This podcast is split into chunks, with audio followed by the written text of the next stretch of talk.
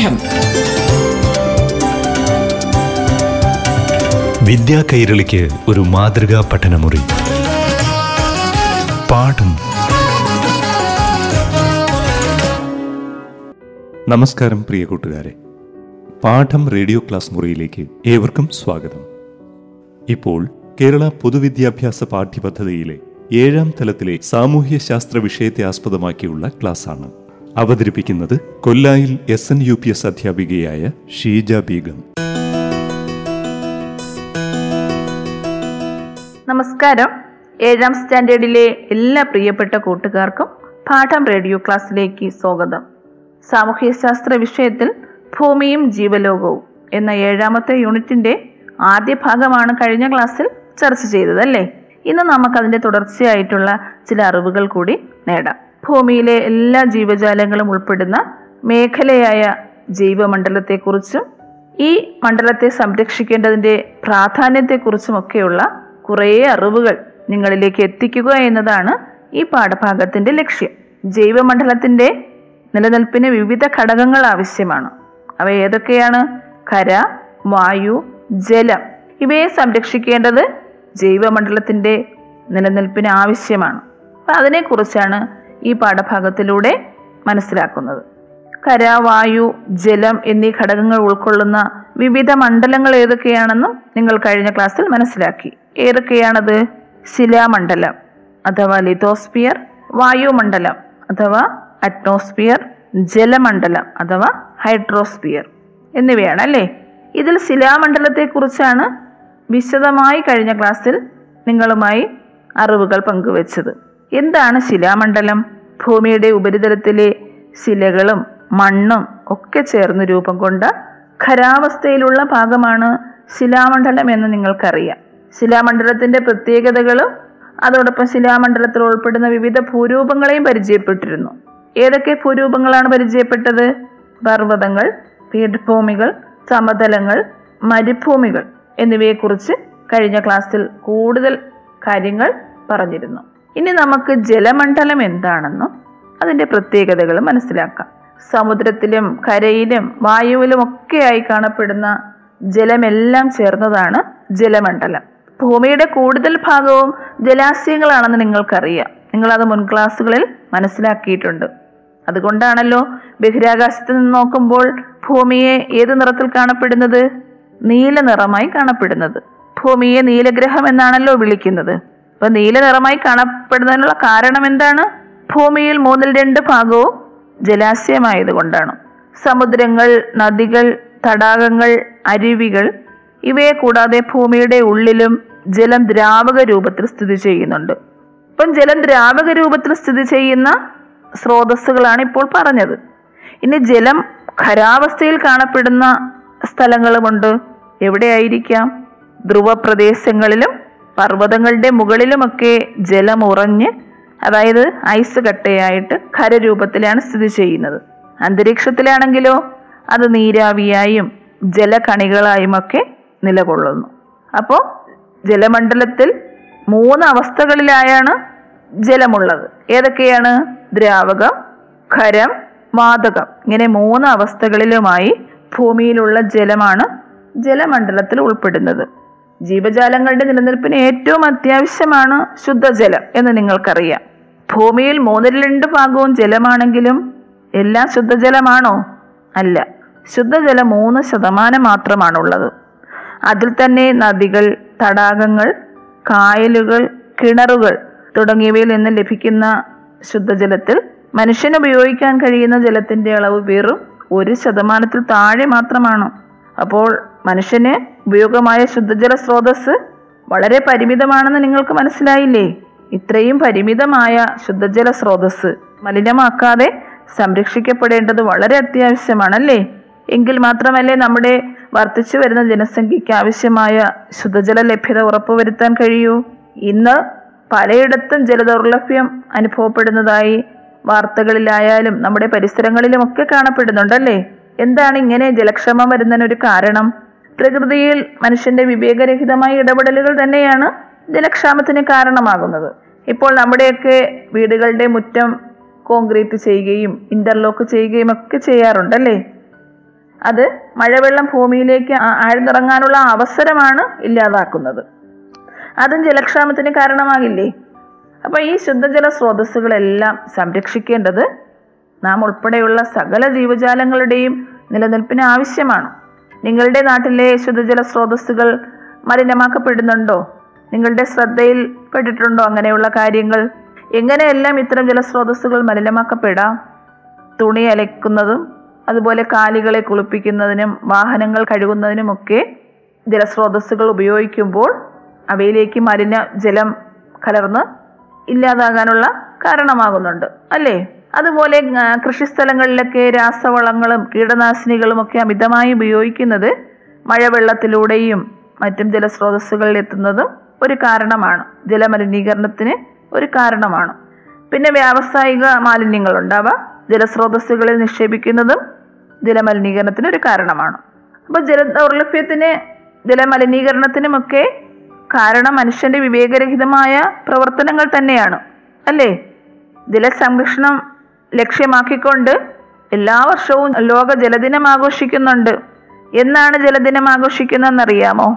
March ഇരുപത്തിരണ്ടിനാണ് ലോക ജലദിനം ആഘോഷിക്കുന്നത്. ഭക്ഷ്യകാർഷിക സംഘടന അഥവാ എഫ് എ ഒ അതിന്റെ ആസ്ഥാനമായ റോമിൽ ചില സന്ദേശങ്ങൾ പ്രചരിപ്പിച്ചുകൊണ്ടാണ് ലോക ജലദിനത്തിന് തുടക്കമിടുന്നത്. ഇവയുടെ സന്ദേശം എന്ന് പറയുന്നത് ജലക്ഷാമം തരണം ചെയ്യുക ജലം സംരക്ഷിക്കുക എന്നീ സന്ദേശങ്ങളാണ് ഭക്ഷ്യകാർഷിക സംഘടനയുടെ സന്ദേശമായി പ്രചരിക്കുന്നത്. ലോക ജലദിനത്തിന് ജലസംരക്ഷണമാണ് ലക്ഷ്യമാക്കുന്നത്. ഗവൺമെന്റും ജലസംരക്ഷണത്തിനായി വിവിധ പദ്ധതികൾ ആവിഷ്കരിച്ചിട്ടുണ്ട്. അവ ഏതൊക്കെയാണെന്ന് പരിചയപ്പെടാം. വർഷ ജലവാഹിനി ജലനിധി ജലധാര എന്നിവയൊക്കെ ജലസംരക്ഷണത്തിനായി ഗവൺമെന്റ് ആരംഭിച്ച പദ്ധതികളാണ്. മഴവെള്ളം ശേഖരിച്ച് സംഭരിച്ച് അവ കുടിക്കാനും മറ്റ് ആവശ്യങ്ങൾക്കുമായി വിനിയോഗിക്കുന്ന പദ്ധതിയാണ് വർഷ എന്ന പേരിൽ അറിയപ്പെടുന്നത്. നിലവിലുള്ള പരമ്പരാഗത ജലസ്രോതസ്സുകൾ പുനരുജ്ജീവിപ്പിച്ചും അവയെ സംരക്ഷിച്ചും പ്രാദേശിക ജലാവശ്യങ്ങൾ നിറവേറ്റുന്ന പദ്ധതിയാണ് ജലവാഹിനി. ജലനിധി എന്ന് പറയുമ്പോൾ പഞ്ചായത്ത് വാർഡ് തലത്തിൽ ജനങ്ങളുടെ ഒരു കമ്മിറ്റി അവരുടെ ചുമതലയിൽ ജലസ്രോതസ്സുകൾ കണ്ടെത്തി മലിനമായി കിടക്കുന്നവയെ പുനരുജ്ജീവിപ്പിച്ചും പുതുതായി ജലസ്രോതസ്സുകൾ നിർമ്മിച്ചുമൊക്കെ പരിപാലിക്കുന്ന ഒരു ജലപദ്ധതിയാണ്. സമ്പൂർണ ബഹുജന പങ്കാളിത്തത്തോടെ ഗവൺമെന്റ് നടപ്പാക്കിയ മറ്റൊരു ജലസംരക്ഷണ പദ്ധതിയാണ് ജലധാര. അപ്പൊ ഇങ്ങനെ ജലമണ്ഡലം സംരക്ഷിക്കേണ്ടത് നമ്മുടെ ഓരോരുത്തരുടെയും കടമയാണ് അല്ലേ ഇനി നമുക്ക് എങ്ങനെ ശാസ്ത്രീയമായി സ്ഥലജല പരിപാലനം നടത്താമെന്ന് നോക്കാം. കുന്നൻ ചരിവുകളെ തട്ടുകളായി കൃഷി ചെയ്തും മലഞ്ചരിവുകളിലെ നീർച്ചാലുകളിൽ കോൺക്രീറ്റ് തടയണകൾക്ക് പകരം കല്ല് തടി എന്നിവകൾ കൊണ്ട് തടയണകൾ നിർമ്മിച്ചുമൊക്കെ നമുക്ക് ജലപരിപാലനം നടത്താം. സ്ഥലവും ജലവുമൊക്കെ സംരക്ഷിക്കാം. പിന്നെ തരിശായ സ്ഥലങ്ങളിൽ മരങ്ങൾ വെച്ച് പിടിപ്പിച്ചും മഴക്കുഴികൾ നിർമ്മിച്ച് ജലസംരക്ഷണം നടത്തിയും അതുപോലെ വയലുകൾ കുളങ്ങൾ തടാകങ്ങൾ നദീതീരങ്ങൾ ഇവയൊക്കെ മണ്ണിട്ട് നികത്താതെ സംരക്ഷിച്ചുമൊക്കെ നമുക്ക് ജലസംരക്ഷണം നടത്താം. പാഠം. വിദ്യാ കൈരളിക്ക് ഒരു മാതൃകാ പഠനമുറി. പാഠം ഒരിടവേളയ്ക്ക് ശേഷം തുടരും.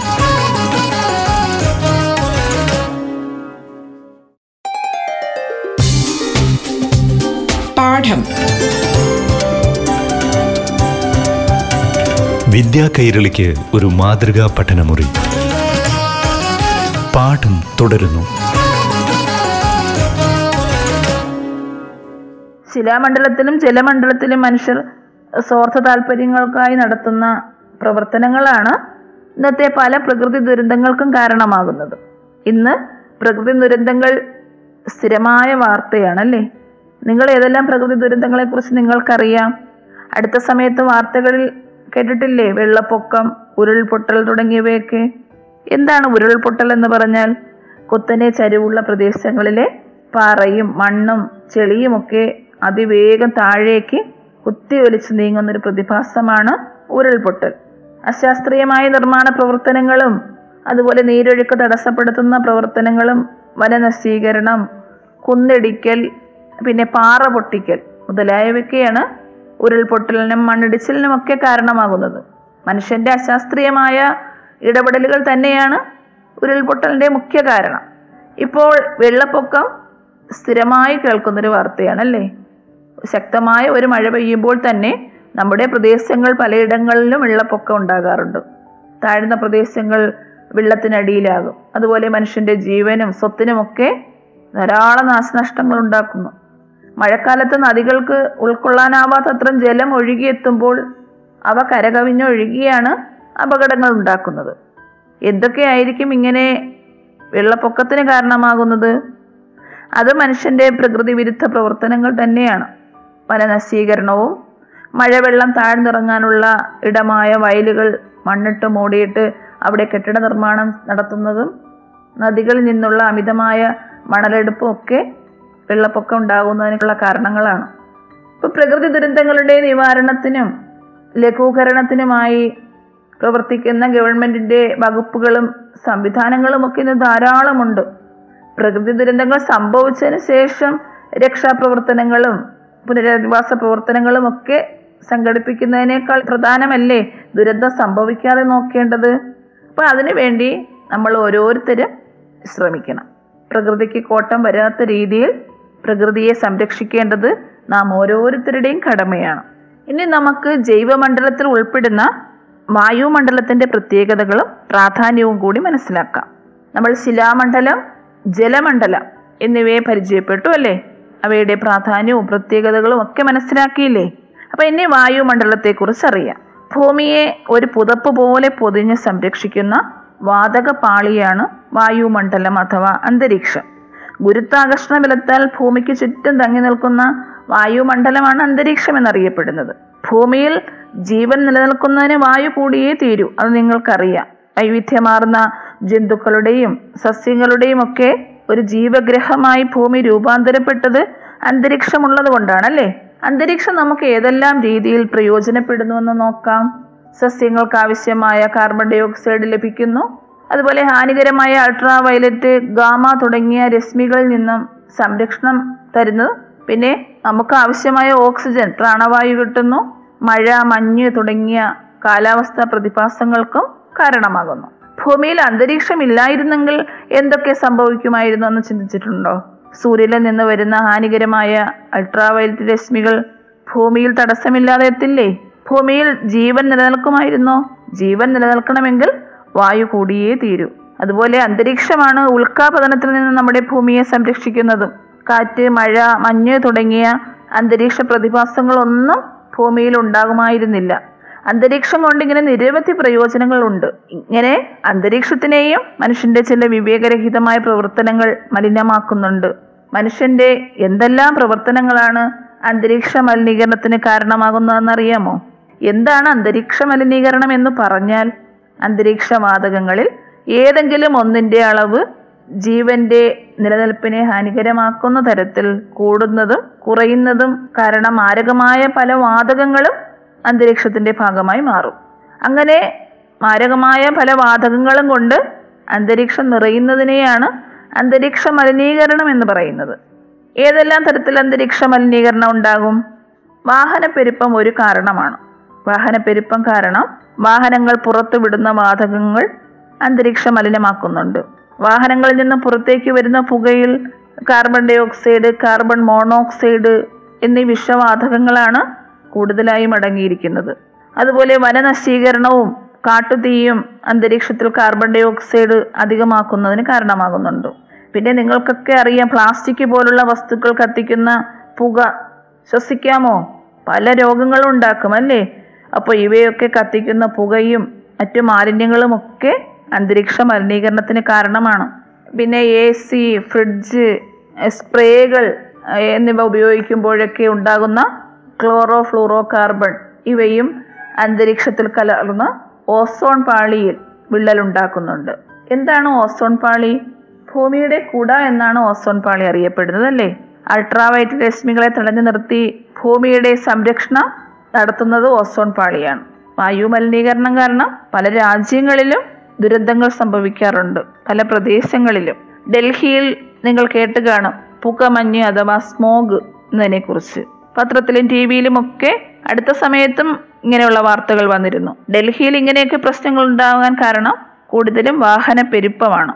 വാഹനങ്ങളിൽ നിന്ന് പുറത്തേക്ക് വരുന്ന പുക കാരണമാണ് അന്തരീക്ഷം മലിനമാകുന്നത്. അതുപോലെ വായു മലിനീകരണം കാരണം ഉണ്ടായ ഏറ്റവും വലിയൊരു ദുരന്തമാണ് ആയിരത്തി തൊള്ളായിരത്തി അൻപത്തിരണ്ടിലെ ലണ്ടനിൽ ഉണ്ടായ പുകമഞ്ഞ ദുരന്തം ലണ്ടൻ സ്മോഗ് എന്നാണ് ഇത് അറിയപ്പെടുന്നത്. ധാരാളം ആൾക്കാർ ഈ ദുരന്തത്തിൽ മരിച്ചു. അതുപോലെ ആയിരത്തി തൊള്ളായിരത്തി എൺപത്തിനാല് ഡിസംബർ മൂന്നിലെ വായു മലിനീകരണ ദുരന്തമാണ് ഭോപ്പാൽ ദുരന്തം. നിങ്ങൾ കേട്ടിട്ടുണ്ടല്ലോ ഭോപ്പാലിലെ കീടനാശിനി നിർമ്മാണശാലയായ യൂണിയൻ കാർബൈഡ് ഇന്ത്യ ലിമിറ്റഡ് എന്ന ബഹുരാഷ്ട്ര കമ്പനിയിൽ നിന്നും ഉണ്ടായ വിഷവാതക ചോർച്ചയാണ് ഭോപ്പാൽ ദുരന്തത്തിന് കാരണം.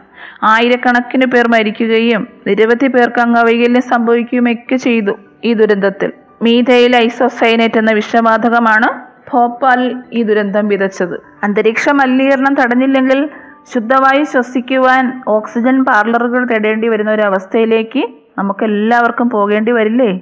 ജപ്പാനിലെ നഗരങ്ങളിൽ കുറേ വർഷങ്ങളായി ഇങ്ങനെ ഒരു സംവിധാനം നിലവിലുണ്ട്.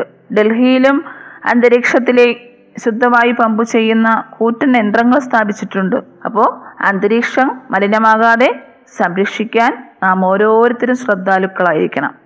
അന്തരീക്ഷ മലിനീകരണത്തിന് എന്തൊക്കെ പരിഹാര മാർഗങ്ങൾ നിർദ്ദേശിക്കാം? പ്ലാസ്റ്റിക് ഉപയോഗം പരമാവധി ഒഴിവാക്കുകയോ പരമാവധി കുറയ്ക്കുകയോ ചെയ്യാം. അല്ലെങ്കിൽ അവ പുനരുപയോഗിച്ചോ റീസൈക്കിൾ ചെയ്തോ ഒക്കെ ഉപയോഗിക്കണം. ജൈവ മാലിന്യങ്ങൾ സംസ്കരിച്ച് കമ്പോസ്റ്റാക്കി മാറ്റാം.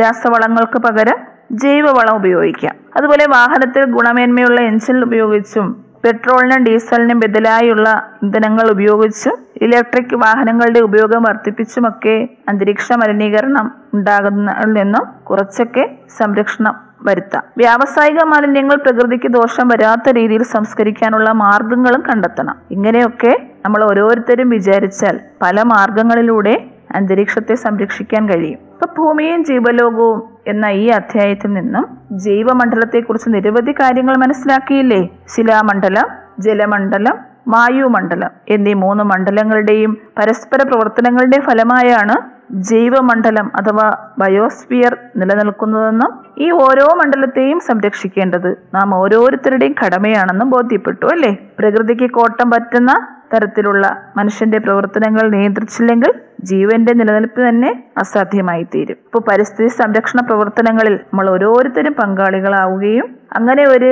ബോധവൽക്കരണം എല്ലാവരിലും എത്തിക്കുകയും ചെയ്യണം. ഇനി അടുത്ത പാഠം റേഡിയോ ക്ലാസ്സിൽ പുതിയൊരു അധ്യായവുമായി വീണ്ടും കാണാം. നന്ദി നമസ്കാരം. പാഠം. വിദ്യാ കൈരളിക്ക് ഒരു മാതൃകാ പഠനമുറി. പാഠം